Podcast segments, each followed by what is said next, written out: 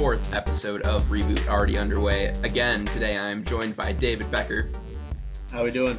And Aaron Hahn. Hello. And I'm Jacob Lacey. I didn't say that, but I am that person. Today we got a great show for you. We're going to talk a little bit about Warcraft and the other upcoming movies of the week. We're going to be ranking the Pirates of the Caribbean movies. But first, we're going to start with the main topic of the week, X-Men Apocalypse. I feel a great swirl of pity for the poor soul that comes to my school looking for trouble. You wanted me to get out of the house more, right? We have all seen it now. It's been out for 2 weeks now, I think. Well, like 1 week. 1 week. 2 weekends. 2 weekends, yes, that's right. So what do you guys think? Any opening statements for it? David, why don't you start? Yeah, you saw it most recently. I mean, I saw it with you, but I was falling asleep in the movie. I was so tired all of a sudden, I don't know why. Anyway, David. The real topic... No, okay. Never mind. It was a good movie. It wasn't, as Jacob said... told me, and I agree with him, it's not the best X-Men movie, and I'm like, yeah, I agree with that. Like, it was a good movie, I enjoyed it. I think I understand where people come from who are like, whoa, what was Apocalypse's point to being, like, to taking over the world? Yeah, you know, like his plan. I understand that, but I really enjoyed how they continued to add more and more to Magneto's character and deepen, like, his... drive as a character, so like therefore I feel like the movie kind of made up a little bit because they added more to Magneto's character. I would definitely agree that Magneto's portion was the best part of the entire film. Well, no. Quicksilver scene. Oh, the Quicksilver scene. Besides that, okay. It's my favorite part, one of the things they were trying to do in the film, you know, like the stories they were trying to tell. That was the best executed. It really was. It was really emotional. Oh, wait, quick before we get into this, we will be talking about spoilers for the movie. So if you haven't seen it, I will put a time code in the description of the podcast that you can click forward to, so you can just skip all X-Men Apocalypse spoilers. I'm going to give you 3 seconds. 3, 2, 1. All right. So anyway, back to Apocalypse and how his plan makes no sense and he's an awful villain. Well, what were his... You could go, Aaron. Yeah. Oh, I was just going to... Lacey just stopped, so I was just going to ask him if he was going to go on a rant about Apocalypse's... I mean, I can, because he was the most cookie-cutter, just generic, we need a big bad guy for this movie, and it's the worst because they got Oscar Isaac to play him, and I really love Oscar Isaac. I think he's a great actor. I think they just kind of wasted him in this role. Where, like, I think he was just miscast from the start, in my opinion. Like, he couldn't... I think one of the problems was, like, they couldn't decide if they wanted Apocalypse to be, like, this big threatening force all the time, or if they wanted him to be, like, more of this, like, subdued person who, like, had all this power but was, you know, just, like, didn't use it all the time because he could just manipulate people or try to calmly persuade them to his side kind of thing. Right. And they didn't. And I think Oscar Isaac would have been better for the calmly persuasive Apocalypse, but he couldn't do the intimidation as well as they needed. And, I mean... It's not like his performance is bad, though. Like, he does what he's given well. I think just what he was given wasn't all that great to begin with. It felt like they wanted Magneto to really be the main driving force of this movie, as he has been for First Class and Days of Future Past, sort of. They wanted him to be the big deal in the movie, and they threw Apocalypse in and to kind of just build off of Magneto's character and his journey and his motivations. So I don't know. I feel like David said, kind of made up for Apocalypse as being awful in that it helped further Magneto's character. I feel like, Apocalypse has never been like a really complex character ever, like even in the comics or whatever. So I think what would have been better if they had like made him less of the primary antagonist and focused more on Magneto's role as one of the Horsemen and his character development or whatever. Because, like, it's ultimately, at the end, it's like ultimately it's his power that's the one that's going to destroy the world or whatever. Right. And it's his decision to stop it. Right? Is that... Yeah, like, no, yeah. Yeah. Because he was, like, ripping through the ground and, like, destroying everything. Right, so if they had made that more of a focus and, like, pushed Apocalypse to the side more, since he... There's really nothing they could have done with the character all that much, then maybe it would have worked better. But, you know, focus was a problem all around in this movie. It really was. Well, in my opinion, they didn't even focus. They didn't even focus on the... They didn't focus on the four horsemen rarely at all. Like, I would have liked them to go a little bit deeper into each of the backgrounds of the horsemen, because literally, at first, like, they go, oh, like, I know this guy who can fight, and then they pull the Angel. I don't know his name. They pull Angel. Angel's his name. That's his name? Wow. Yeah. Good old X-Men names. Good old comic books. And they were just like, he can fight. He's powerful, and then they just threw him in there. And then, did he even? He had like 3 words in the entire movie. Well, the sad thing is he was probably one of the more developed of the Horsemen, other than Magneto. Oh yeah, Psylocke just didn't do anything at all. No, yeah. Like, they kind of set her up at the end as if she's gonna be doing something. Yeah, like she's gonna maybe be a villain in the next one or something. They kind of she like walks away and looks menacing as she walks past the fire. Well, she might be in the X-Force movie. Yeah, that would make sense. Because she was part of that team in the comics, I believe. And so Ryan Reynolds explained why she's a good guy. Pushing to make that movie, right? Yeah, I think he wants to do it like after Deadpool 2. Okay. He wants to do that. Of course, now they've lost Wolverine. Right. Like a major player in the team. Well, I mean, segue, Wolverine's in this movie for like a split scene that didn't really need to be in the movie at all, but it was completely gruesome and amazing. That scene was fun. It definitely felt like they were kind of like testing out the waters for their R-rated Wolverine movie there, you know, because there was definitely a lot more blood in it than we've ever seen before in a Wolverine scene. Just brutal too, just tearing dudes up. It was. And I feel like they only have him under contract for how much longer, so they're just looking for reasons. You know what? Put him in. We'll bring more money. Yeah, I mean, the next Wolverine film comes out is the last next January or no, next March. Next I want to say next March it comes out, and that's going to be his last one. Yeah. So I guess they're just trying to milk it for all they got left. Yeah, I guess that would make sense. I don't blame them. Honestly, do you think that they're not going to recast Wolverine? Like. Well, did you say something about X-23? Yeah, there's a rumor that they're going to go with X-23, who is a female clone of Wolverine. Which would make sense, because they got the Weapon X stuff at the end in the end credit sequence. Right, that might be what it's setting up. Yeah. Yeah, see, I'd be down with. Out of all the cinematic universes, the X-Men is my least, like, the least I was interested, like, because for me it goes DC, Marvel, and then X-Men, even though X-Men is part of the Marvel universe. Right. You know, since Fox owns it's kind of different. Right. But, yeah, I know the least about the X-Men universe, is what I'm trying to say. So, when you guys I'm right there around, with you. When you're throwing around all the... You even know more than me, though. Like, when you're throwing around all these characters, I'm just sitting here smiling like, oh, yeah. Yeah, I agree. But I still do enjoy the movies. Yeah, they're good. I mean, most of them. This one was okay. This was definitely not one of the best. Yeah, I think...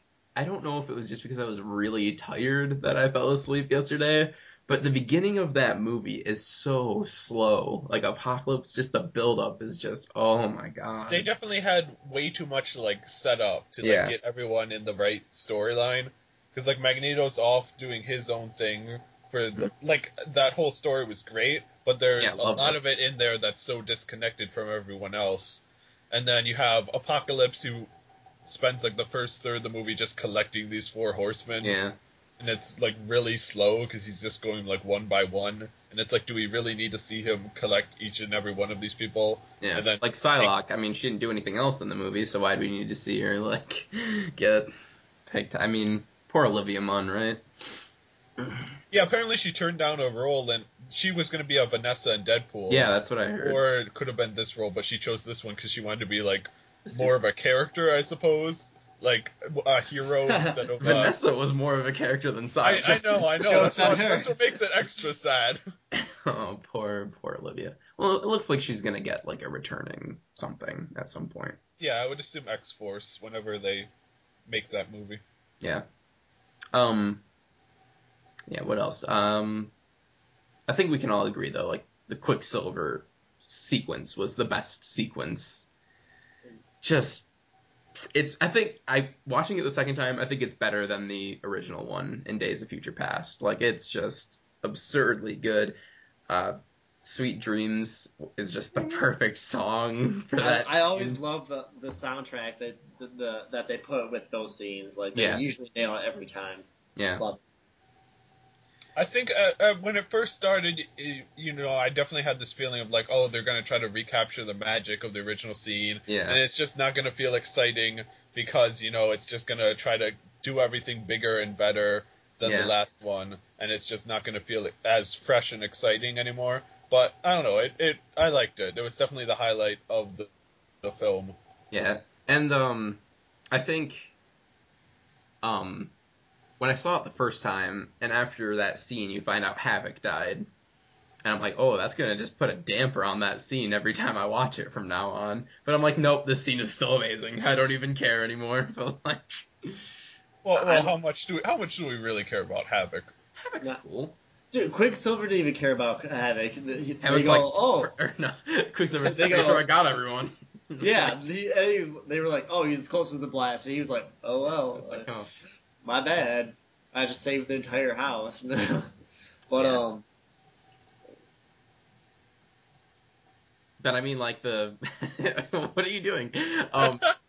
Another great part in that movie. Honestly, Quicksilver, I think, is literally the best part of that movie. Everything he does is good. Even the scene with his mom, is entertaining, and it sets up his motivations as a character. And then just the scene... Well, wait, I think the whole him being Magneto's son, like finding out he's Magneto's son, and then like thinking he wants to tell him, and then not telling him, that was a little awkward. Yeah, I thought so. I mean, I agree, but there was so much in this movie. I mean, why didn't you think that he told them? So they can milk it for future sequels. I mean, true. I don't know why else. I preserve continuity. As much, their continuity is so messed up at this point that it's not really worth preserving. They're just running with it, the two. They're just like, screw it. So, like, to be clear, X-Men 1, 2, and 3, those three movies never happen now, right? Like, they will never happen. No idea. I don't know anymore. Neither do I. Because I feel like I need to watch Days of Future Past again and see if when he's walking through the mansion at the end, if... when he sees Rogue, I wonder if her hair has that silver streak through it. I think it is. I think she does. So then that means at least X-Men happened. But maybe not in the same way. Who knows? Who even knows? Yeah, David, you haven't even seen the original trilogy, apparently. Yeah, well, I've seen, like, the first half of one, because, I was, like, playing on TV or something. But I don't know, because it was one of those things I just never got into. I don't know, so I just never watched. My dad never took me to them. But then you like did get into them, but only for like the later films. You then started watching. Well, I think I was like too young, and my dad didn't want to take me or something. But then, because I've seen X-Men First Class, I've seen Days of Future Past, I've seen this one. So how many X-Men? I've seen the Wolverine, and Deadpool. No, I've seen Wolverine Origins. Or X-Men Origins, but not the Wolverine. Which is the worst one. So bad. But. Yeah, but I lent him the Wolverine. The trilogy. So I'm going to catch up hella quick. We'll be ranking those eventually. But yeah, getting back to Quicksilver just for a quick second. I just wanted to say... Quick sec. Nailed it. The scene where, Mystique and Quicksilver are the only X-Men that aren't with Charles in the house or whatever, that was conveniently placed right next to where everyone else was. It's like, oh, he pulls back the wall, and they're like, oh, they're just right there. Like, okay. But where Quicksilver just slows on time and just starts beating around Apocalypse is just amazing. I want a Quicksilver movie so badly. I'll give my money to go see that. Yeah, me too. More than a Gambit movie. That's for sure. Oh my God! Can we just stop with the Gambit movie?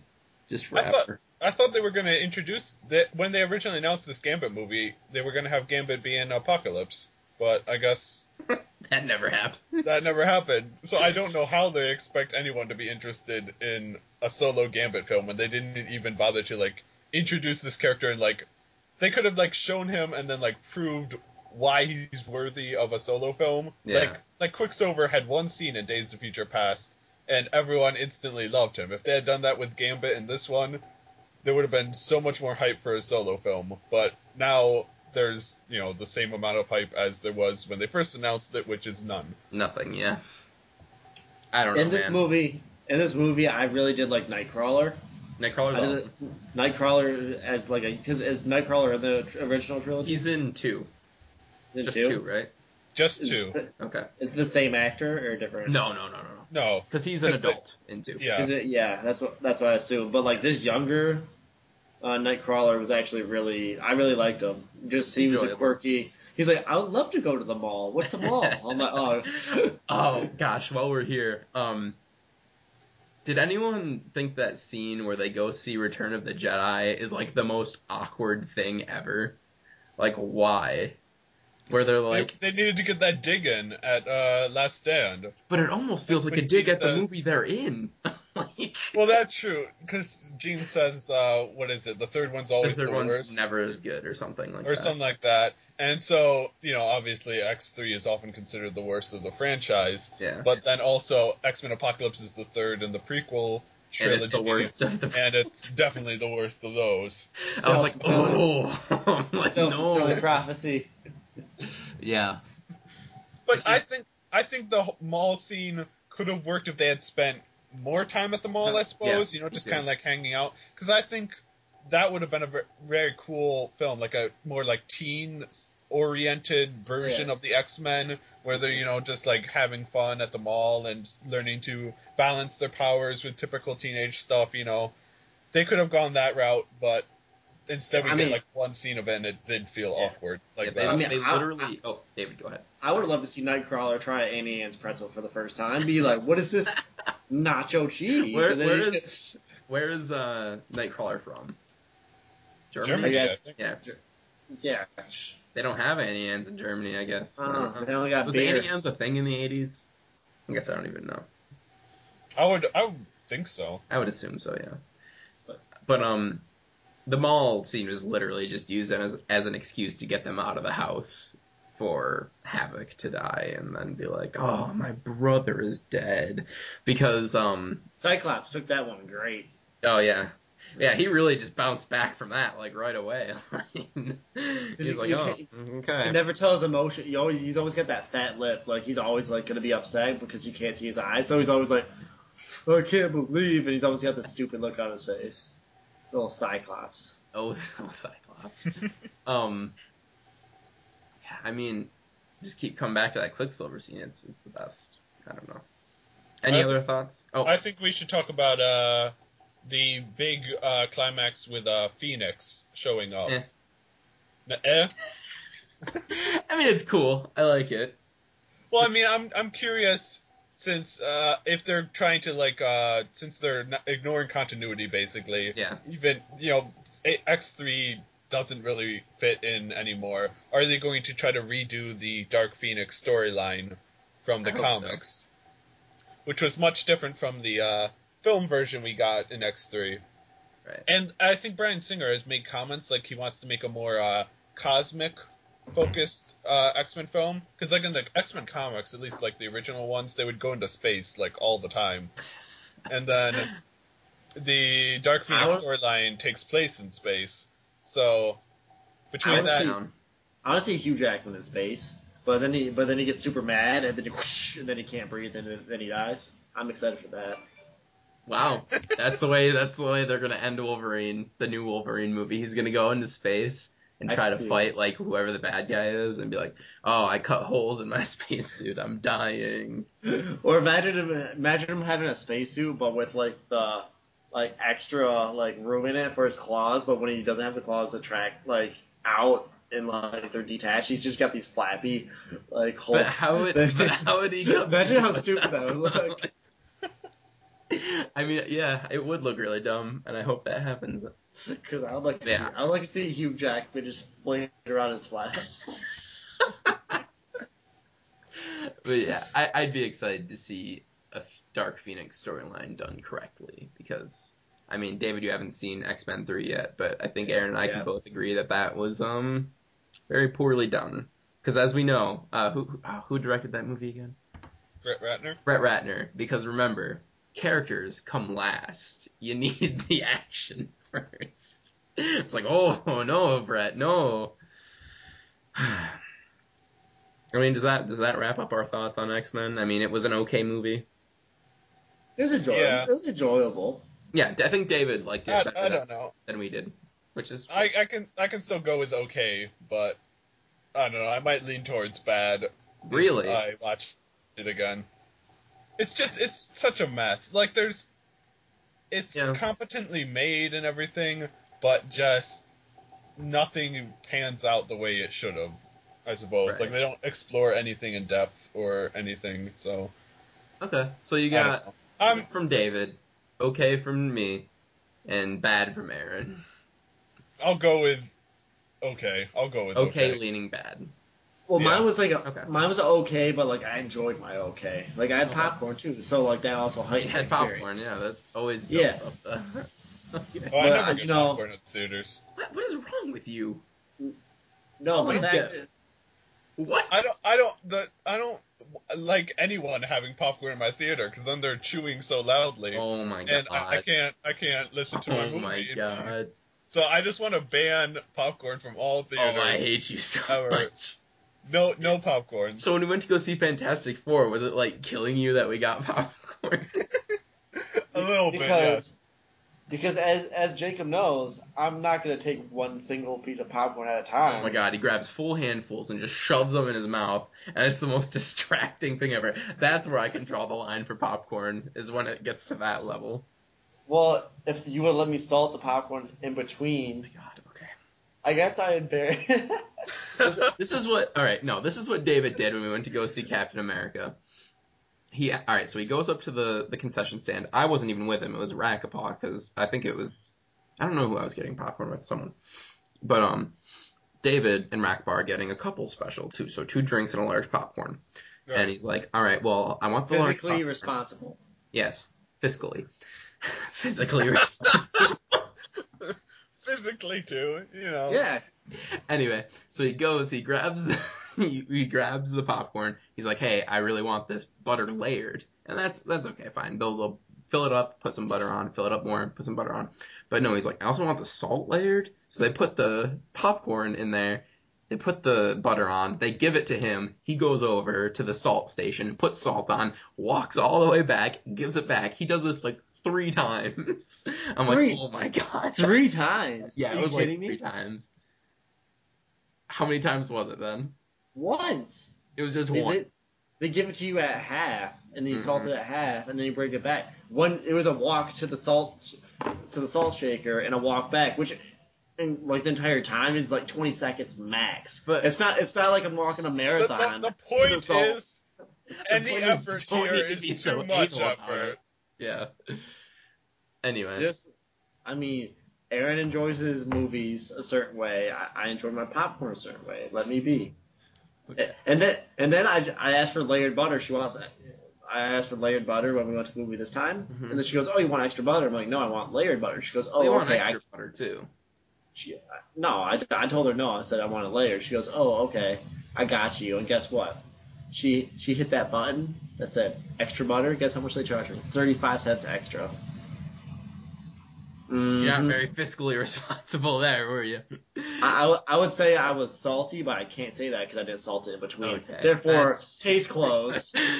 Transition. We'll end on that pun. X-Men Apocalypse. Go see it if you've seen the other X-Men movies. If you haven't, don't, because you'll understand almost next to nothing. Now we're going to move on to a newer segment, one that we just invented, one that we just decided to put in this episode, and maybe we'll bring it back if we have other things to talk about. But Aaron, I believe you want to talk about Me Before You. That's your home! Are you too good for your home? Answer me! And I want to look him straight in the eye, and I want to tell him what a cheap, lying, no good, rotten... You're the devil! No, you go to hell! While you're there, why don't you grab me a juice box? The, we're doing this now? Yeah, okay. we're gonna do it now, before we get into the upcoming movies news or whatever. Alright, yeah, because we talked a little about... We barely talked about Me Before You last week during the upcoming releases, because we all figured we're not in the target demographic. We don't have much to say about it. But then, sometime this week, I read a review someone wrote of Me Before You. And then the first comment for the review spoiled the ending. And... okay. So, buckle in, kid. Basically, this is a story about... it's like a millionaire who's... paralyzed in a wheelchair or something. Like, he's a quadriplegic, and he's a millionaire, and he's whatever Emilia Clarke's character's name is. She comes to be a caretaker, whatever. And then apparently, the movie ends with him committing suicide. That, well, yes, but it's death with dignity or whatever. Oh right, okay, yeah, yeah. So I mean, it's not committing suicide, but. Yes, he goes through with assisted suicide and then leaves all his money to Emilia Clarke's character so that she can fulfill all her dreams and live the life that she wants to. And I could not believe that no one is calling him out for how terrible that message is, because it's just... He's a quadriplegic, yes, but just the idea that his life is less valuable. He can't have this same kind of living the life he wants to live experience with her at the end. Like, I could understand if he had, like, a terminal illness and he died at the end, then it would be a happy ending. But the fact that he kills himself because he believes his life is not worth living is just such a horrible message. Yeah, it's rough. That's... I don't know, man. That's... My dad and mom went to go see this movie, and I asked him how he liked it, and he told me when he walked out of the theater, he said he wanted to slit his wrists. I was like, wow, Dad, way to dive right into that one. Yeah, because of that ending, or just because the overall movie was so terrible? No, my dad, probably both. And then he said some other stuff about the ending that I probably shouldn't say on the podcast. So we'll talk about it offline. Apparently, people aren't taking too kindly to it. I would hope so.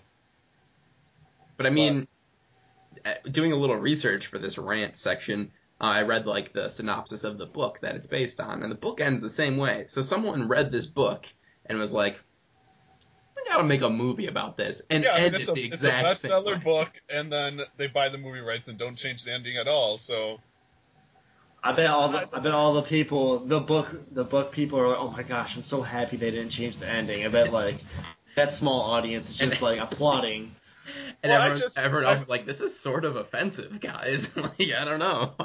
Yeah, it's like you know there are people out there who think this is a very touching and moving ending. And it's like, how can you not realize how terrible this sounds? Yeah, it's just such a touchy subject to begin with. Like, I don't know, man. I don't know.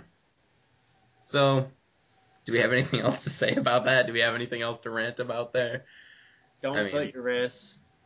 Don't feel bad when you go see this movie. And if you are quadriplegic,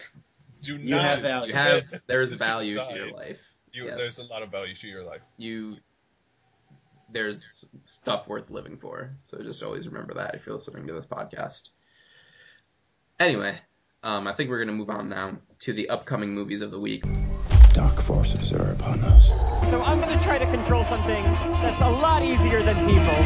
Stop. Do you know when the voice is going to speak? Sometimes. If you can tell, we moved some of these topics around a little bit. But we're just going to roll right into it. The first movie coming out this week that is getting awful reviews, but we're gonna see if we can have something good to say about it, is the Warcraft movie.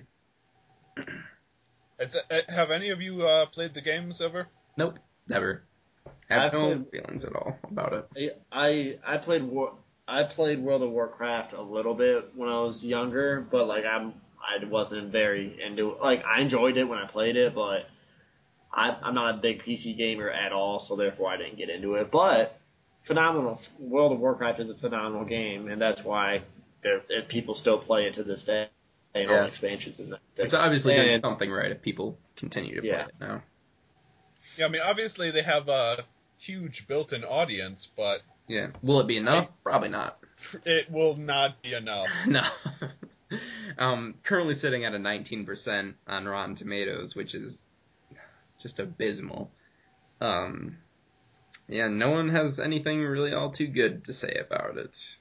Also, the first reviewer that comes up on the Warcraft page on Rotten Tomatoes is named Tom Hiddleston, and he like writes so many reviews that I'm always like, Tom Hiddleston's writing reviews? I always get confused. Anyway, that was a weird aside. I don't know, guys. I'm not feeling it. The Warcraft movie, all the trailers are really bad. I just when it was first announced, I was a little bit excited for it because the director Duncan Jones. He directed. He's directed two films so far: Moon and Source Code, which were more like indie sci-fi films. I didn't know he directed Source Code. And I like him as a director as well. Darn it! Why did he do this? I like both of those movies. So I was hoping, now he has a huge budget. I think it's like $160 million. Yeah, it's something like that. I'll look it up. Something. And so I was like, okay, he's proven he's a good storyteller. And this is his first chance to work with a big budget. I hope he can do something awesome with it. But from the sound of it, not so much. No. It doesn't really look appealing to me. Like, no. I don't know how you would market the movie. $160 million. But just, like, the trailers and, like, I'm not emotionally invested into... Because, like, one of the trailers... One of the trailers that had I don't know what to call them, the big one orcs. Of the big beasts. Yeah, one of the big orcs, right? Yeah, they're orcs. Let's call him an orc. And okay, one of those big orcs. Let's do it. Let's go for it. And he was holding this like little baby orc, and he's like, "I gotta save my family." But like, I don't care about these orcs. Sorry, orc lovers out there. Is it because the CGI is so bad that you're like, bad. They're definitely not real orcs? My God. I mean, obviously, but sorry, Aaron. Like, let's get some real orcs up in there for you next time. I demand real orcs. Orc lives matter. But no, but he's holding this little baby orc, and I'm like, I'm supposed to be emotional to this. I'm like, it just doesn't do a lot for me. I'm glad Aaron brought up the CGI because it is just looks like it kind of came out like 10 years ago, and it would be on par with that. And it probably should have come out 10 years ago. I thought you were saying you're glad that Aaron brought up the real orc scenario. Real orc scenario, yes. I'm glad because we need to fight for orcs' rights. Make America orc again.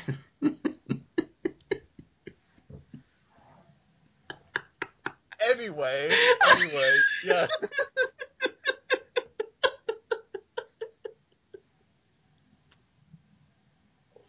Let's just move right on from that. Yeah, Warcraft looks bad, but I'm still holding out a little bit of hope because of the director, but I probably will wait for DVD to Here's the thing. It. I know I'm going to end up seeing it because someone needs to talk about it on the podcast next week. Guess it's going to be me. You're definitely going to take an L for that one, Jake. Oh, yeah, I'm going to take a bullet for that. Or an arrow, if you will, because it's medieval. Anyway... Now You See Me Too is the next movie on the list. I have not seen the first one. Aaron has. David, have you? No, I've not. So. It looked interesting, like the commercial, but I never just saw it. So Aaron, I would say not worth seeing. The first one's not worth seeing.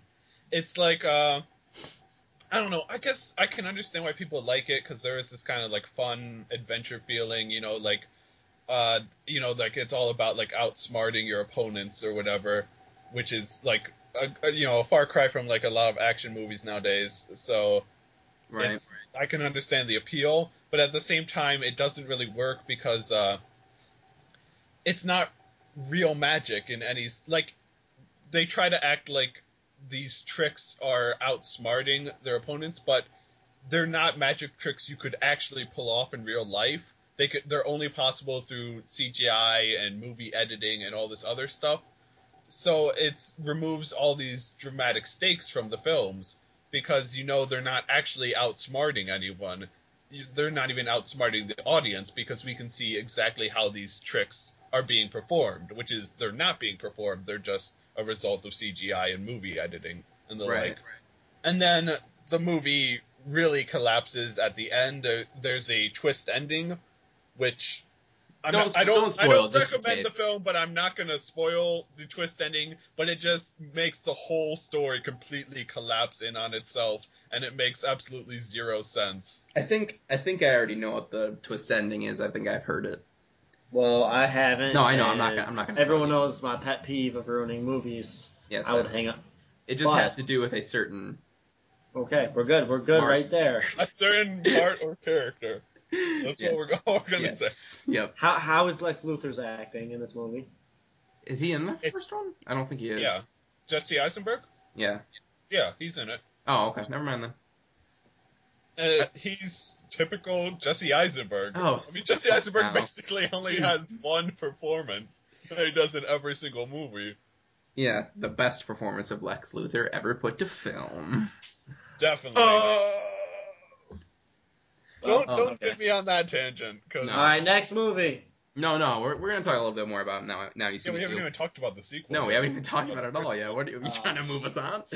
I was getting ready for that conversation about Aaron's conversation, so I was just saucing it to the next topic. But Now You See Me Too. Yeah, Now You See Me Too. Have you seen the trailers, David?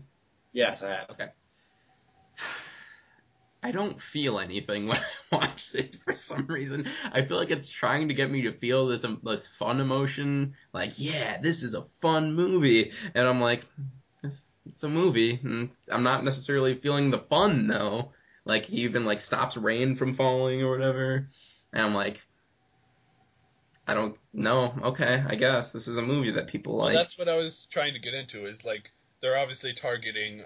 the audience who's looking for something, a fun adventure movie, but then there's no investment at all because, the magic tricks are so impossible and the story is nonsensical. At least it was in the first one. Yeah. Aaron, I've heard the second one also has a twist ending. So... Aaron, they're pulling it's magic, though. I mean, you just gotta believe. You gotta believe, Aaron. Oh, sorry. I'm sorry. It's currently sitting at a 45% on Rotten Tomatoes, so it looks like a little under half the audience is actually liking it. So, or critics at least, not audience. I think that's what happened with the first one too. Is it got split right down the middle with critics. Mm. Yeah, I don't know. Anything else to say about Now You See Me? I'll be interested to see how they handle. They replaced the female of the group. With a new female? It was. I forget who it was in the first movie, but then it's Lizzie Kaplan is replacing her. Of course, the girl from Hot Rod was in the original. What's her name? Oh gosh, this is gonna make. I have Hot Rod sitting out right here. Oh no, I moved it. Darn it. The girl from Hot Rod was in the original. No, I need to figure out. Isla Fisher. Isla Fisher, yes, and they're replacing her in this new one.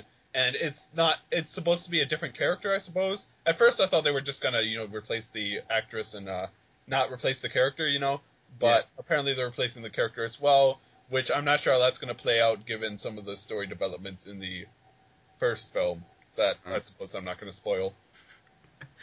So basically it's just a movie that we're not going to spoil, and if you liked the first one, you'll probably like the second one.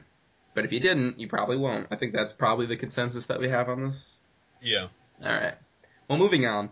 The final movie that's coming out this week, big week with three big movies. The final movie is The Conjuring 2. I have not seen The Conjuring. David, have you seen The Conjuring? Aaron has seen The Conjuring. He's recommended it to me several times. But now, Aaron, this is your chance to sell this movie to me. So I have recommended it several times because it's my favorite mainstream horror film in recent years, I suppose, is how I would phrase it. Because, and on the indie side of things, we've had like The Babadook and It Follows and everything like that. But like in terms of mainstream horror films, like big budget horror films and big studios behind them, this is it's a bit derivative of other horror films, certainly. But I think James Wan's directing is what really elevates it to a very terrifying film. Okay. This is the one with the doll, right? Annabelle or something? Well, the doll appears in the opening scene. It's like an introduction to the Warrens, who are the paranormal investigators that are the center of the franchise. Okay. And they're based on the real-life paranormal investigators / oh, so these are like true stories, depending on whatever you think or whatever. But Aaron's going to stay middle of the road on that one. I'm just going to stay middle of the road. But, and then Annabelle got a spin-off, a year after The Conjuring came out, and that was an awful film. It was very awful, and a huge disappointment. Guessing not directed by James Wan. No. Yeah. Right. But James Wan is back for the sequel. That's good. So, that's good. That bodes well for it. I think horror sequels, they very rarely turn out well. I don't even know if I could name, 5 off the top of my head. Let's try. Yeah. Well, it depends. Nightmare on Elm Street 2. Universally considered good, or just ones we like? Something that we like. Because there's some I do like. Like, I like, from the Nightmare on Elm Street series, the first one's a masterpiece, but I also like Part 3 and New Nightmare. I like those. And that's the remake, right? No, New Nightmare is the seventh film in the franchise. It was like a meta version of the thing where it takes place in our world, where they're filming a new Nightmare on Elm Street movie. Oh, that's cool. And then Freddy Krueger starts killing the cast and crew of the film. I like it. It's a good film. I've only seen 1 and 2, so... The fact that there's over 7 of these films is ridiculous. See, this is... out of all the movie genres, this is my least... I'm least experienced in this, because I've seen maybe, 3 scary movies. Really? Maybe. Oh, I got some good ones to lend you. It's not that, I've never, I don't mind scary movies. Right. I've seen...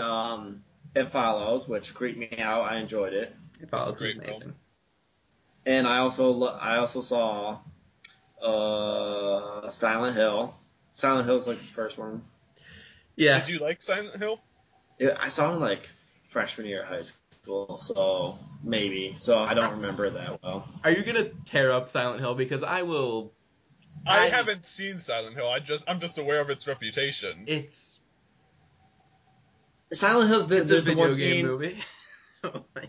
Is it Silent Hill when the girl it's the girl and then she has to go in the stall and pull a key out of this thing's mouth? Is that I remember that scene specifically? Is it that movie? Yeah. Okay. Maybe the sequel though. I don't know. It's been a long time, man. Whatever. It was that one. I just remember there's a lot of blood and a lot of gore. I was okay. No.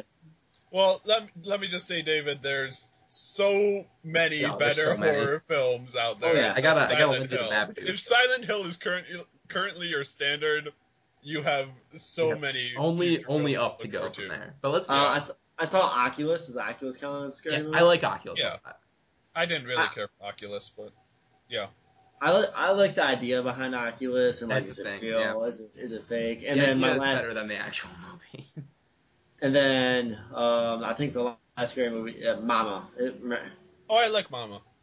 With the girls in the forest. Yeah, they get lost in the forest for years or whatever, and then they're found again, and they bring back Mama with them. Okay, yeah. I have not seen that. Should I? It's produced by Guillermo del Toro. Oh, really? And so that's why I checked it out, and I enjoyed it.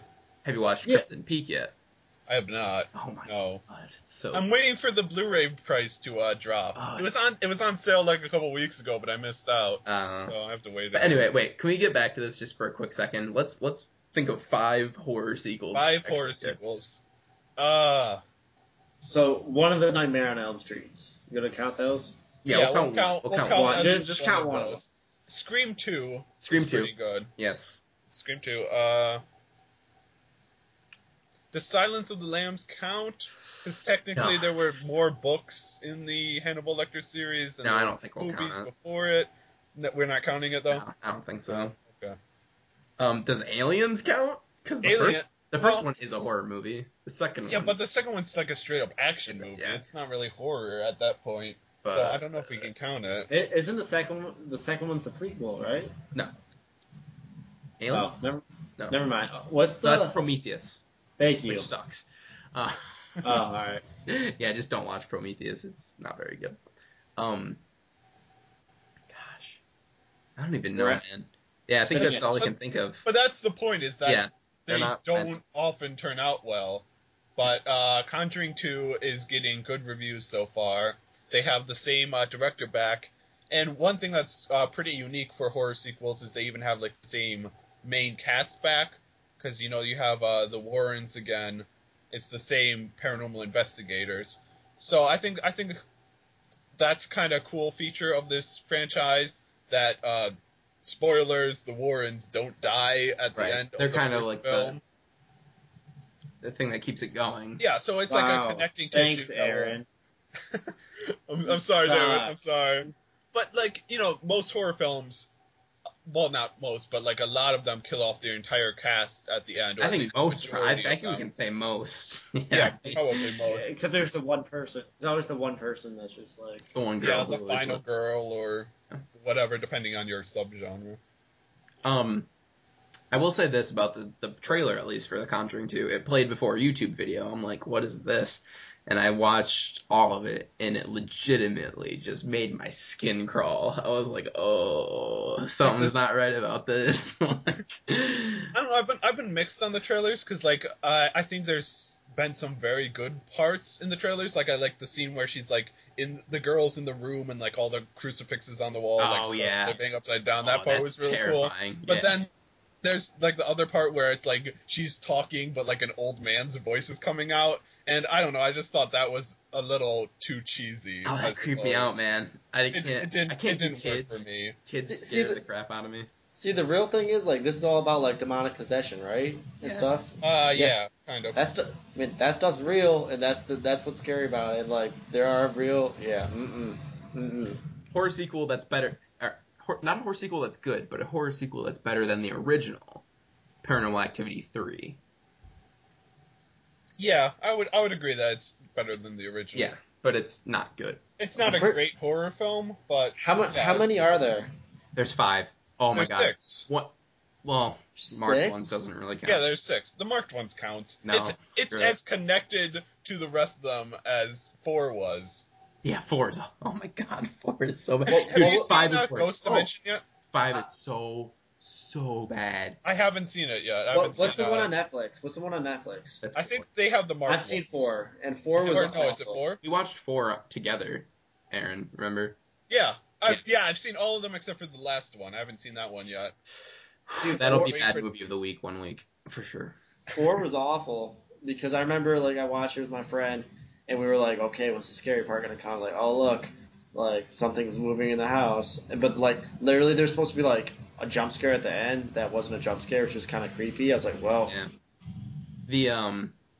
The forced and ham-fisted Xbox product placement is bad. It's so definitely bad. Elevated it to absolutely terrible. And then the ghost's plan to kill that blonde girl is to trap her in the garage and then turn the car on. You could definitely tell they were running out of ideas by the fourth one there. Anyway, we're getting way off topic. I'm sorry. But anyway, The Conjuring 2. I'm excited for. I don't know if I'll see it in theaters because I don't typically watch horror films in theaters. That's not really the place to go for. So, but I definitely will watch it in the future. Now, The Conjuring, is that on Netflix? I don't think so. Darn it. The Blu-ray is pretty cheap, though. Oh, well, I will watch that, and so maybe I'll see the sequel. I would definitely recommend it's worth owning. So. All right, will do. Well, that is the end of our upcoming movies segment. Now we're going to move on to the segment that used to be at the beginning of the podcast, but we kind of moved it around. Let us know what you think of the new positioning. Maybe we can move it around. Leave us a comment on SoundCloud. Now we're going to move on to what have we been watching this week. Am I a man or am I a muppet? Am I a muppet? Mona Lisa, you're worse than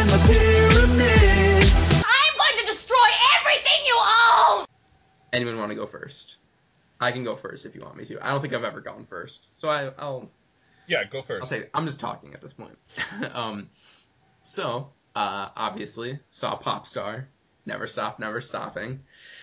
Whew, I love it so much. It was such a good experience at the movies. Laughing from beginning to end. The story is great. So this is the thing. If you like Hot Rod, you're going to like this movie. Is it? Here's the thing. It's a better movie than Hot Rod, but it's not. I don't think it's ever quite as funny as Hot Rod is the problem. Like, but you say when you first saw Hot Rod, you're like, okay, yeah, but then you just kept watching it again and again. It got funny. So I wonder if Popstar is gonna have the same effect on you. Are you gonna keep watching Popstar and be like, oh my gosh, every time I watch it, it gets funnier and funnier? Probably. Something to think about. It is something to think about. But what else can I say about Popstar? This is the thing about Hot Rod that I like so much. It always delves like so far into the surreal humor territory sometimes that you're just like, what is even happening anymore? Popstar never really quite reaches that. There are a couple scenes spread out that are like, this is just a little crazy, and I love it. But let's see. Gosh, I had something else to say. I'm just going to cut out my thinking process for a minute. Oh, no, I'm not, because I got it right away. Self-fulfilling prophecies. I think Hot Rod is better because it is PG-13, and they had to work within those constraints to be funny, or like, because Popstar is rated R, they'll just throw in jokes that are vulgar just for the sake of being vulgar that aren't really funny. They like aren't as funny as Hot Rod. Yeah, that makes sense. Yeah, they just kind of like, I don't know. Maybe that is just personal taste. Isn't it kind of worth it for the Bin Laden song though? On Sunset? Oh my god, I love it. I love it so much. I told you.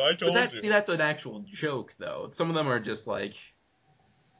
There's one scene in particular that I don't want to spoil for people, but right, it's funny, but it's not film, like so right. I can't comment.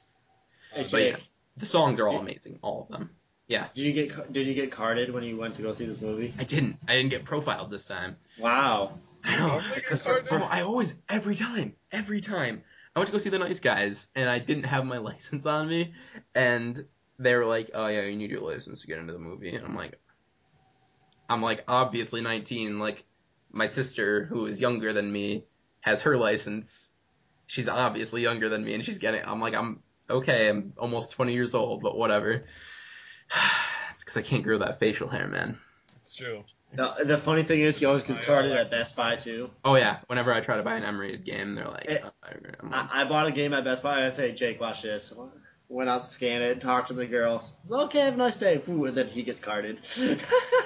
Right after me, but I didn't get carded. Yeah, it's rough. But, yeah, Popstar, all the songs are amazing. Even, like, the song that I was...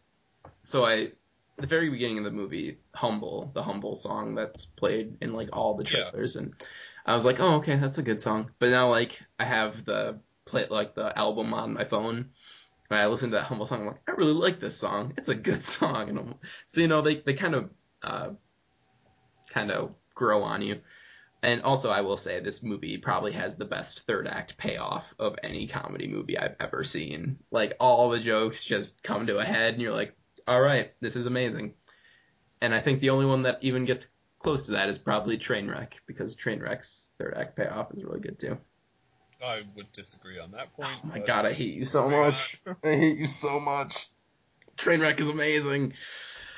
I haven't seen it. Oh, my God, it's one of the best comedy movies to have come out in years. No. Yes. No, yes. Nope. Anyway. I have a... seen it because John Cena's in it and I can't see him, so like. No, you can't see John Cena. Anyway, those are my feelings on Popstar. Anything else you've been watching? I watched The Muppets again today.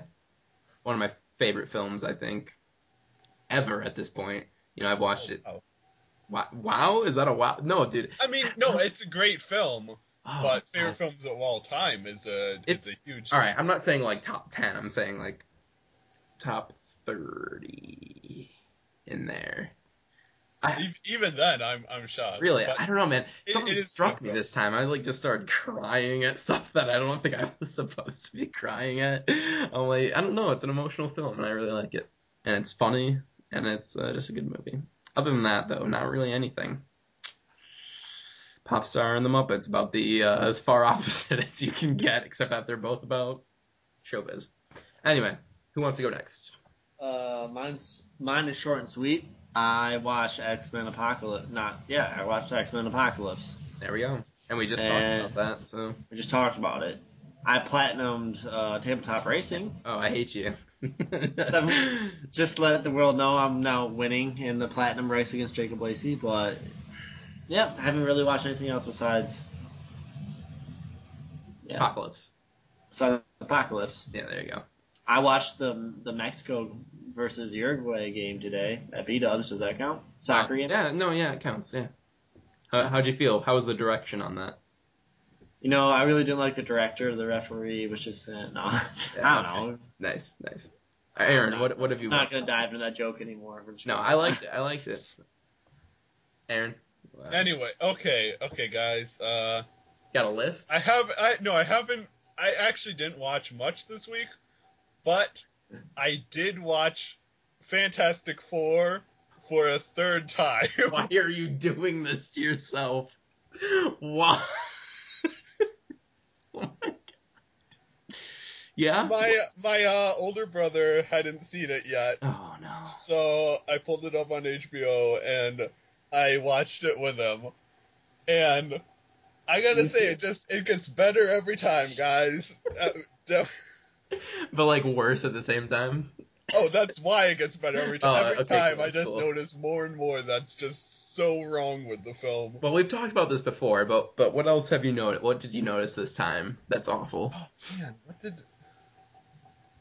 I'm trying to think because my brother pointed something out that I hadn't thought of, but I'm blanking on it. I don't know. Okay, well if you think of it.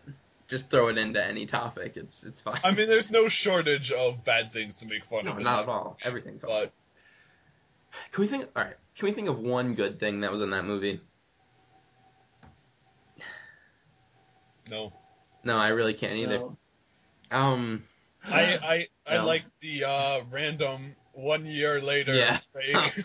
How do you not love that? I personally like how the movie had for the commercials, they had scenes in the commercials that weren't in the movie. I mean, that's cool. And one was even like the big tag at the end of the trailer where the thing drops out of the aircraft or whatever. That was how they ended every single trailer, as in this is a big selling point for the film. Yeah. And then it's not even in the movie. I also like how awesome the fight scene was at the end of the movie. Oh, yeah. The whole 10 minutes of it wasn't... punch him a little bit. Yeah. It was such a slow punch. It was you had to stretch out. Was it... Oh. Well, it wasn't the thing that kills him in the end, though. They make some kind of big speech about how they have to all work together, but then only really, they need two of them. And even then, it's only one, because, the Invisible Woman turns the Thing invisible so he can sneak up on Doom, but she turns him uninvisible, 10 feet away from Doom, and he's just running, and Doom lets the Thing punch him, and, I personally like how did the Thing get his catchphrase? Oh, when I was younger, my little brother said it when they beat me up. Crap out of me. Genius. I think if I have to say one good thing about the movie, it's that it starts out semi-promising, but then it just defaults. No, it doesn't. Semi. I might be just pronouncing incorrectly. Like in the garage when they're we're gonna build this prototype thing. That scene. It's bad. The beginning 10 minutes is completely unnecessary, and you don't know that when you're watching the movie for the first time. So when you're watching it for the first time, you're like, "Oh, okay, I can get into this movie," and then you're like, "No." By the third time, you know it's unnecessary. Yeah. Well, there you go. But I mean, for the people who haven't seen it, if you haven't seen it, don't, just don't ever. Just let us tell you about it. But I know I'm gonna see it again at some point in my life. God. I've seen Green Lantern 8 times. Okay, so, Green Lantern's awful. It's not Fantastic Four. It's not Fantastic Four. Awful. All right. Anyway, beyond Fantastic Four, I haven't watched much this week. I'm continuing to watch Always Sunny. I'm almost done with season 6. Oh, all right. I have, like, 3 episodes left in season 6. What was the last one you watched? What happened in it, I guess. I watched it a while ago. Hang on, let me pull up Netflix and let me look at what it was. You want to fill some time with me, David? How have you been? Dude, just Always Sunny. I was thinking about one of my favorite episodes is the serial defense. Oh, episode. Yeah. Okay. The last episode I watched was the one where Dee is substitute teaching, and she shows some Lethal Weapon 5. Yes, it's so good. Just... I mean, we won't go into what the exact quote is because this is a family podcast, but when he's talking about the guy who plays Gandalf, I can't remember him, Ian McKellen. Like, Ian McKellen's an actor. Like, when they're talking about whether blackface is okay or not. Oh, and the best part of Lethal Weapons is how they blackface, and then halfway through the movie they actually switch. And I think it's better. One of them is not blackface. God, they're so misguided on that show. It's so funny. Yeah, so Always Sunny. Great. Anything else, Aaron? Today I watched Watchmen. Oh. The director's cut of Watchmen, because I don't know if I'm gonna. I suppose I'm gonna go ahead and spoil that DC recently came out with a comic. It's that supposed to relaunch their whole line of comics, and in this comic. Spoilers, it's revealed that the previous reboot, The New 52, was a result of Dr. Manhattan from the Watchmen comic book messing with the DC universe, basically removing like 10 years from their timeline and, trying to apparently steal relationships from them in order to weaken the DC universe for some kind of war that's going to happen in some kind of upcoming storyline or whatever. I don't know. I just want my curious, back, man. But I'm not sure how this is going to turn out for them. But anyway, my dad, I told my dad that it was a very shocking ending. But then when he finished the issue of the comic, he's like, I have no idea what this means, because the issue ends with Batman finding the Watchmen pin, whatever, and a quote from the original Watchmen graphic novel. And so we had to show him Watchmen. I recommended that he should read the graphic novel first, because the graphic novel is the superior version of the story, but the movie gives you a basic version of it. And for all the crap that Zack Snyder has been getting lately, I actually was surprised that by how much I enjoyed Watchmen, I like Watchmen. How good of a film it is. I mean, I think it's actually one of the best superhero films that has ever been made. Oh, actually. Okay. Wow. I don't feel that strongly, but I think a lot of it might be due to just the thematic richness of the source material. Right. It's just so strong that it elevates the film higher.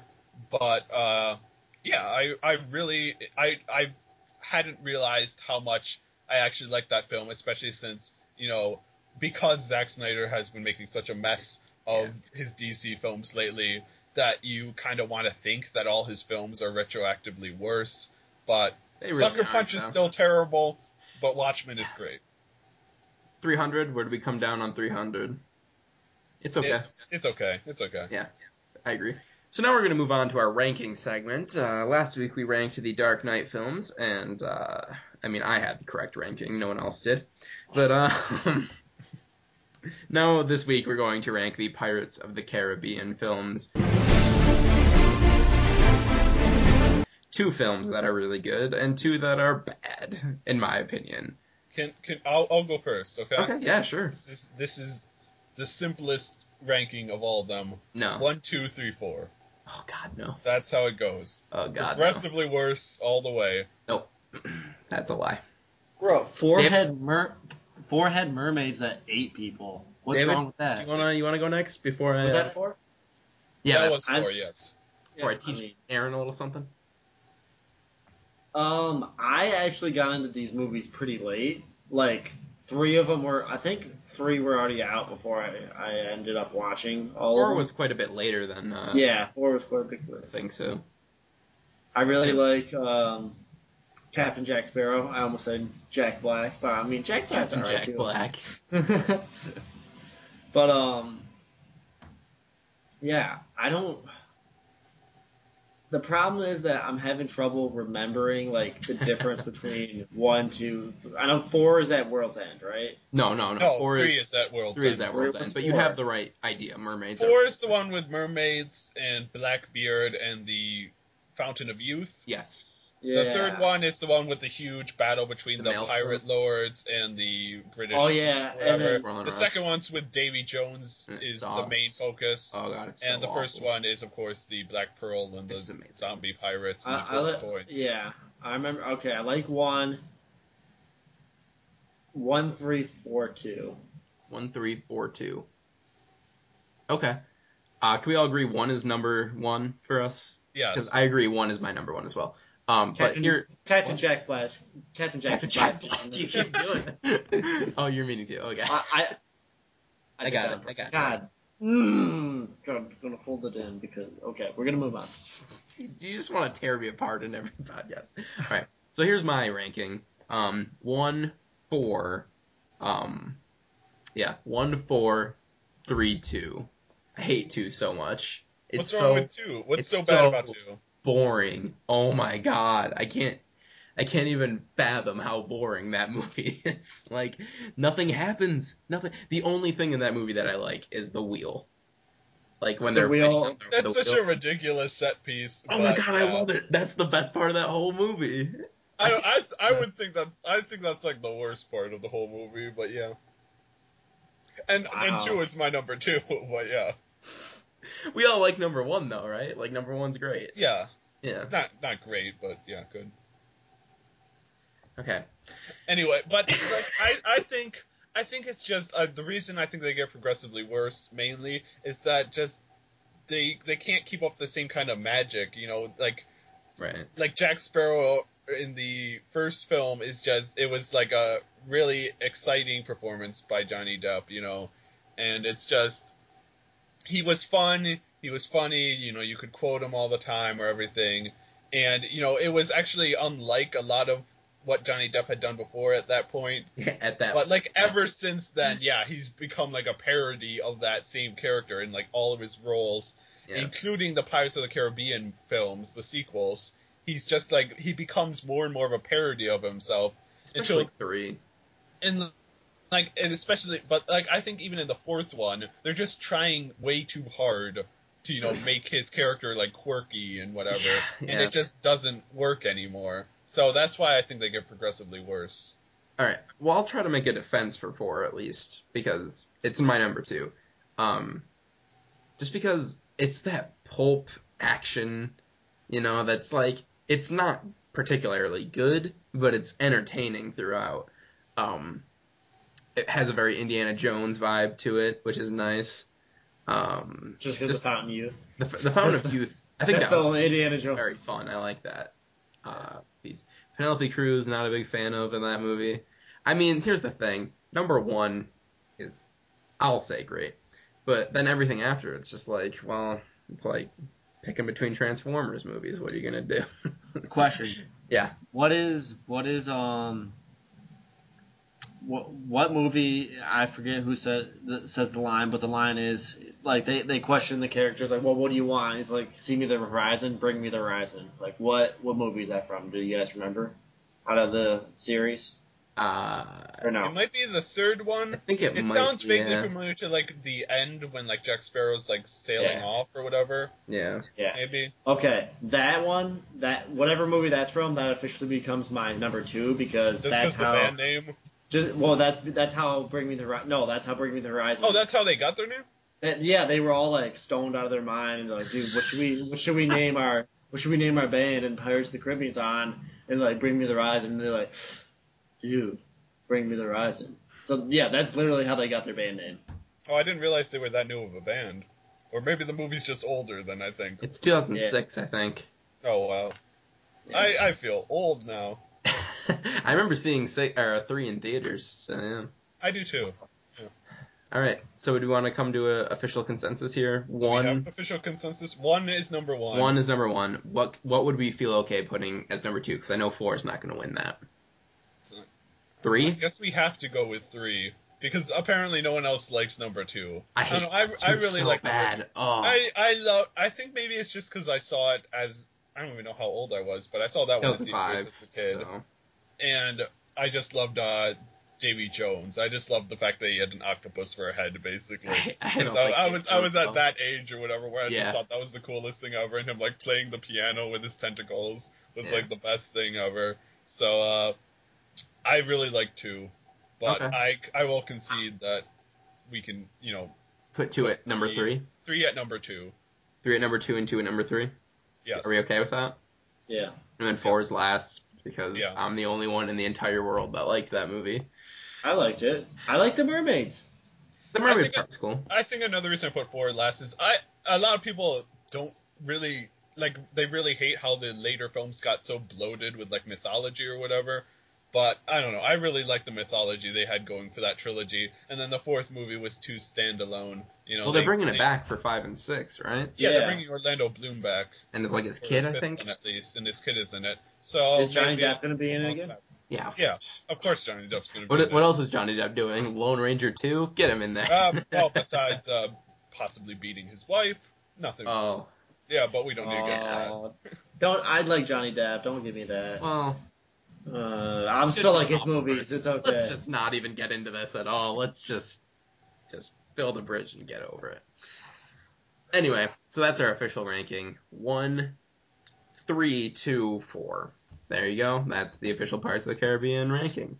Now we're going to move on to the tried and true, always second to last topic, the bad movie of the week. Oh my God! I did not. Oh, hi, Mark. Carpet Day! This week, Aaron, you have our bad movie. We do not know what it is, so we would very much like to know that. I picked this movie out like a week ago, so I almost forgot that I had picked it out. But, okay, so the bad movie of the week is Jonah Hex. Okay. And not seen it. I guess the best way I can describe Jonah Hex to you guys is... It's like the exact same experience as watching the incompetence of Fantastic Four, but instead of being a reasonable movie length of an hour and 40 minutes, it's all in like 70 minutes. It's like the shortest film I've ever seen, like the shortest live action film I've ever seen. And it is just so bizarre. It's just like... you're not even sure you watched a movie when you come out of the end of it, because it just goes by so fast. It's just bouncing from scene to scene with like no downtime whatsoever, and no like actual like development of any of its storylines or characters or anything. It's just it's like a series of images, and you get out of it and you're like, did I watch a movie? Is this actually a movie that exists? Or is this like a dream I'm remembering? Oh my God. So run us through it a little bit. What's the plot? Who are the actors? Who directed it? Josh Brolin stars as Jonah Hex. It's based on the DC comic book hero. He's like a gunslinger in the West. And I guess I'm not too familiar with his character from the comics, and the movie has like a very... convoluted backstory for him, but I guess like his family was killed after he betrayed his general to like the Northern Army or something like that. I don't know. But anyway, he gets like a scarred half his face gets scarred or whatever, and he basically just becomes the typical Western gunslinger who just rides town to town righting wrongs and fighting for justice and stuff like that. And then Megan Fox is in it. She plays, I think she was a prostitute. Oh my God. So, yeah, typical Megan Fox role, I suppose. All right. I mean, John Malkovich was the villain. Oh, John. And he just wears like a weird wig the whole movie and then plays, himself in a weird wig. So he's like Christopher Walken in all of his movies now. Yeah. Well, and Will Arnett's in it. Oh my God, Will Arnett. Will Arnett's... Oh, actually, there's like a... There's Michael Fassbender's in it as well, as like the henchman for the villain. And he's like probably the best part of the film, or whatever, because he's just like... Fassbender? I don't know, jovial and sadistic, I suppose, is how I would describe his character. Okay. So... But, like, it gets really weird at the end, at the very end of the film in the climactic battle, because, like, I guess the plot is, like, there's some kind of, like, super weapon that they built that can, like, launch these golden balls, and then it, like, causes massive explosions or whatever. Anyway, So Jonah Hex is trying to stop this, and then he's fighting the villain at the end, but then it's also cutting away to, like, this dream-like sequence where, like, he's rising out of this, like, red dirt, and he's, like, fighting the villain over his gravesite in, like, this red mud or whatever, and it's, like, there's absolutely no context for what this scene is, but it's intercut with the other climactic battle, and it's just ups the bizarre factor, and you're like, this is definitely not a real movie. This has gotta be something I dreamt up. Aaron, I mean, if you read the comics, I'm sure you would understand that scene. Like, yeah, come on, man. How do you not understand the symbolism behind it all? Come on. That's my fault. Yeah. I guess I should be more up to date. I don't think it doesn't even follow the comics at all, though, because, like, he has a power in the film to, like, he can touch the dead and bring them back to life or whatever. Okay. Or, like, for, like, a short while. You know, I remember I'm starting to see, like, the trailer starting to pop inside my head now, like, ever since you've been, like, saying, like, it these small little things. 2010, it opened alongside Toy Story 3, I believe, and it, like, completely bombed. It, like, bombed so hard. I think it made, like, maybe $10 million by the end of its run. Oh, my God. Yeah, it was bad. And, like, for the longest time, I was curious about this film because I watched, like, all the superhero films, and there were so many times I almost bought it because it's, like, always on sale for, like, $3. Or whatever, so I almost bought it so many times, but I eventually got around to watching it this year, just like a couple months ago, I saw it for the first time, and it is just the most bizarrely incompetent film I've seen in a while, beyond Fantastic Four. Wow. But it's like Fantastic Four at like twice the speed, which makes it quite entertaining. And even Fantastic Four moves too fast. Right. So that's crazy. Who directed it? I have no idea. Anyone famous that would have directed anything else we would have seen? Maybe, but I don't remember who it was. I can look it up right now. Because recently, just today, I was looking at Gavin Hood's directed movies. I wish I knew how to talk. Who directed X-Men Origins Wolverine, and he directed Eye in the Sky, I guess. Which is a huge step up from X-Men Origins Wolverine, so maybe this guy took a step up from Jonah Hex. Anyway, the director is called Jimmy Hayward, and his only film prior to Jonah Hex was the animated Horton Hears a Who film. Oh, no. And his only film since then was the animated Freebirds film. Freebirds? It's like about turkeys, like... trying to... Oh, no! Turkeys at the first Thanksgiving. Oh, my God! So that's his filmography. This guy has, like, the worst directorial filmography I've ever heard. Oh, my God. Horton Hears a Who isn't terrible. No, but, like, it's rough. So, I mean, that's Jonah Hex, I guess. Where can we find this movie? Blu-ray? You can find it on... DVD for like $2, like literally $2. So if you want something to torture yourself with, watch a little bit of Jonah Hex. All right, so now we're gonna move on to the final topic. Again, tried and true, The Fault in Your Stars. Oh, okay. I don't even have time to tell you how wrong you are. Actually, it's gonna bug me if I don't. Your music's bad, and you should feel bad. This week, I have the bad review. This is a movie. It's a good movie because it's a half a star. So we already know we're getting ourselves into something real good here. Oh, are you guys ready to hear it? Aaron, yes. We got this. This one, well, you'll see. I'm going to blank out anything that will give away the movie. Right, yeah. Right. Can blank ever be forgiven for trashing what blank fans loved about blank? No. Blank may sell many tickets to his dreck. No clue what that word is. But he may also be the most hated major movie director. It takes a lot for someone like me to hate a director, but for blank's crimes against blank, his work has earned my hate. Same for the movie studio execs who approved this project. If you're a true fan of the blank series, beware. I already got an idea. What's your idea? Teenage Mutant Ninja Turtles 2. But it's he said it was half a star. So it's a good movie. So it's got to be a good movie. Teenage Mutant Ninja Turtles 2 got bad reviews as well. Reviews and tank. It got better reviews than the first film, but still bad. Oh reviews. wait, if it's a half, so this is a good movie with a bad review. Okay. Yes. Okay. Mm. I can read it again. If you just ask me to, and I'll read it. Yeah, again, sure. Just read it again. All right. There's a lot of blanks. I'm sorry, but it's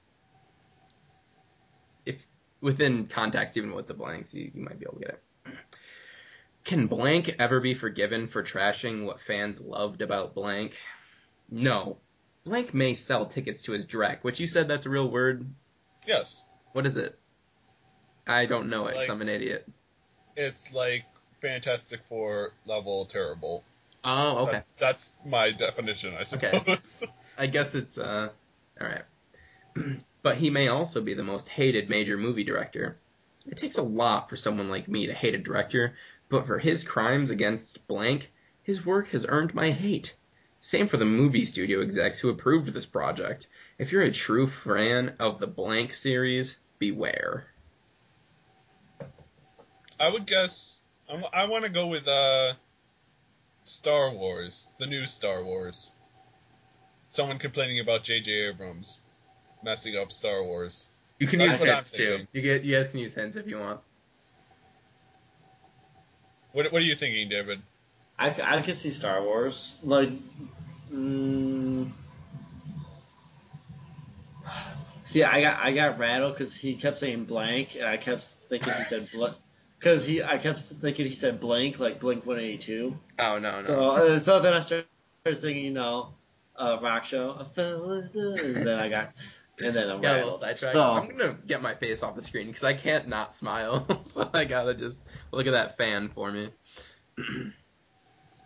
So, well, what major series came out recently? Star Wars? Star Wars. Would it be a hint if I told you if it's kind of if it's recent or not? I mean, you can tell us, I suppose. I'm not going to. It'll be a hint. That way you guys. Well, by even bringing it up, you make me think that it's not as recent as Force Awakens. Well, I guess we'll see.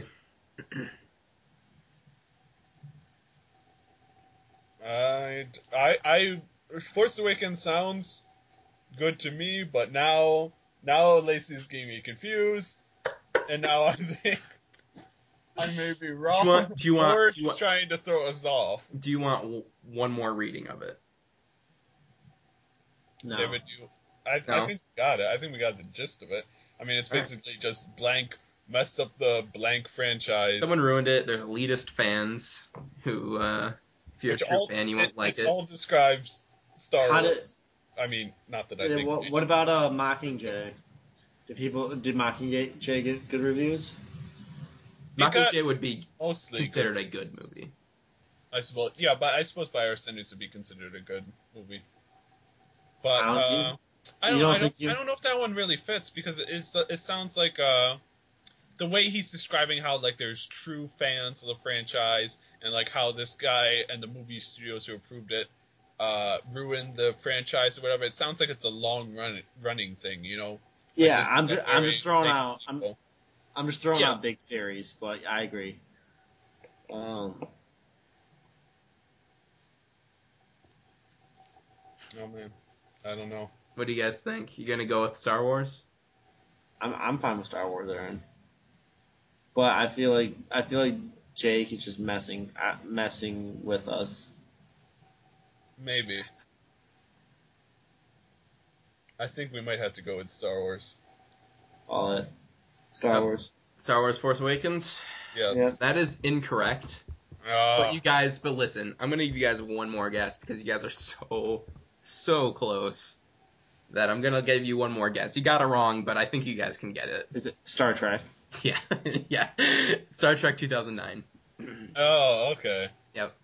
Yep. Oh, man, we had the J.J. Abrams blank. Yeah, right when you said that, and I thought he was like, it's probably J.J. Abrams and Star. I'm like, oh, my God, they got it. I'm like, oh, so close.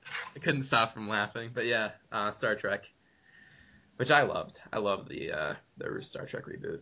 Yeah, I mean, I think the general consensus, even among Star Trek fans, was that the 2009 film was pretty good. I think Star Trek fans rejected Into Darkness for being too much of a remake of Wrath of Khan. But I'm like, yeah, and see, I liked that movie because those Star Trek and Into Darkness are the only Star Trek movies I've ever seen. Wasn't Into Darkness supposed to be really good? I really like it. I liked it too. Very well made. I'm not a huge Star Trek fan, but I've seen most of the series and like all of the movies, and I liked it. I saw the first reboot one, and I enjoyed it. And Into Darkness came out, and my dad didn't take me, so I didn't go see it because I wasn't like I need to go see this movie, you know? Right. But if you like the first reboot one, you'll probably like. Definitely. And then Beyond comes out this year. That new trailer. New trailer was definitely much better than the initial trailer. The initial trailer was absolutely awful. It made me think the movie was just going to be absolutely terrible. And the second trailer, it looks like it's not going to be the worst thing in the world. It looks like it could be a good movie. It was probably just a very poorly cut trailer that they're like, we need to get a trailer out. I think so. I think they just tried to make it too action heavy. And especially with the whole like there's apparently a dirt bike sequence or whatever. And so it just felt too much like they were trying to, cash in on Justin Lin, the director, being the director of Fast and Furious 3 through 6. I think he did all of those. Yep. I think so. Wait. Yeah, that sounds right. Maybe 3 through 5. No, because he did the same one who did 5 did 6. So yeah. Yeah. So there you go. Star Trek. 2009. If you haven't seen it, watch it because you really don't need any prior knowledge of Star Trek to watch it. But you probably get more out of it because it's a big thing in the movie. I'm not going to get into it now. But anyway, that draws us to another close of Reboot Already Underway. Episode 4 is in the books. Guys, I think we had a great show talking a little bit about Me Before You and Apocalypse. Yeah, I ruined it right there. Definitely not anything else that happened during the show. But anyway, if you want to catch us around the internet, you can catch David at dbax15 on Twitter. Again, still tweeting that Pokemon stuff all day, every day. Not anymore. It's more SpongeBob Caveman memes. SpongeBob Caveman memes because they are amazing. Yeah, so if you want to see those. They're amazing, but they're, like, stupidly amazing. Yeah. You have to appreciate it. Like, you appreciate this show, SpongeBob. They're going to be gone in, like, a week. Oh, yeah, I know. People are already getting tired. Guess what? I'm living every single, part of it as I can. Just got to hop from meme to meme. Yeah. Yes. You got to ride that meme. Always will be a new meme. Ride that boy. That boy meme. Yeah, that died quick. But anyway.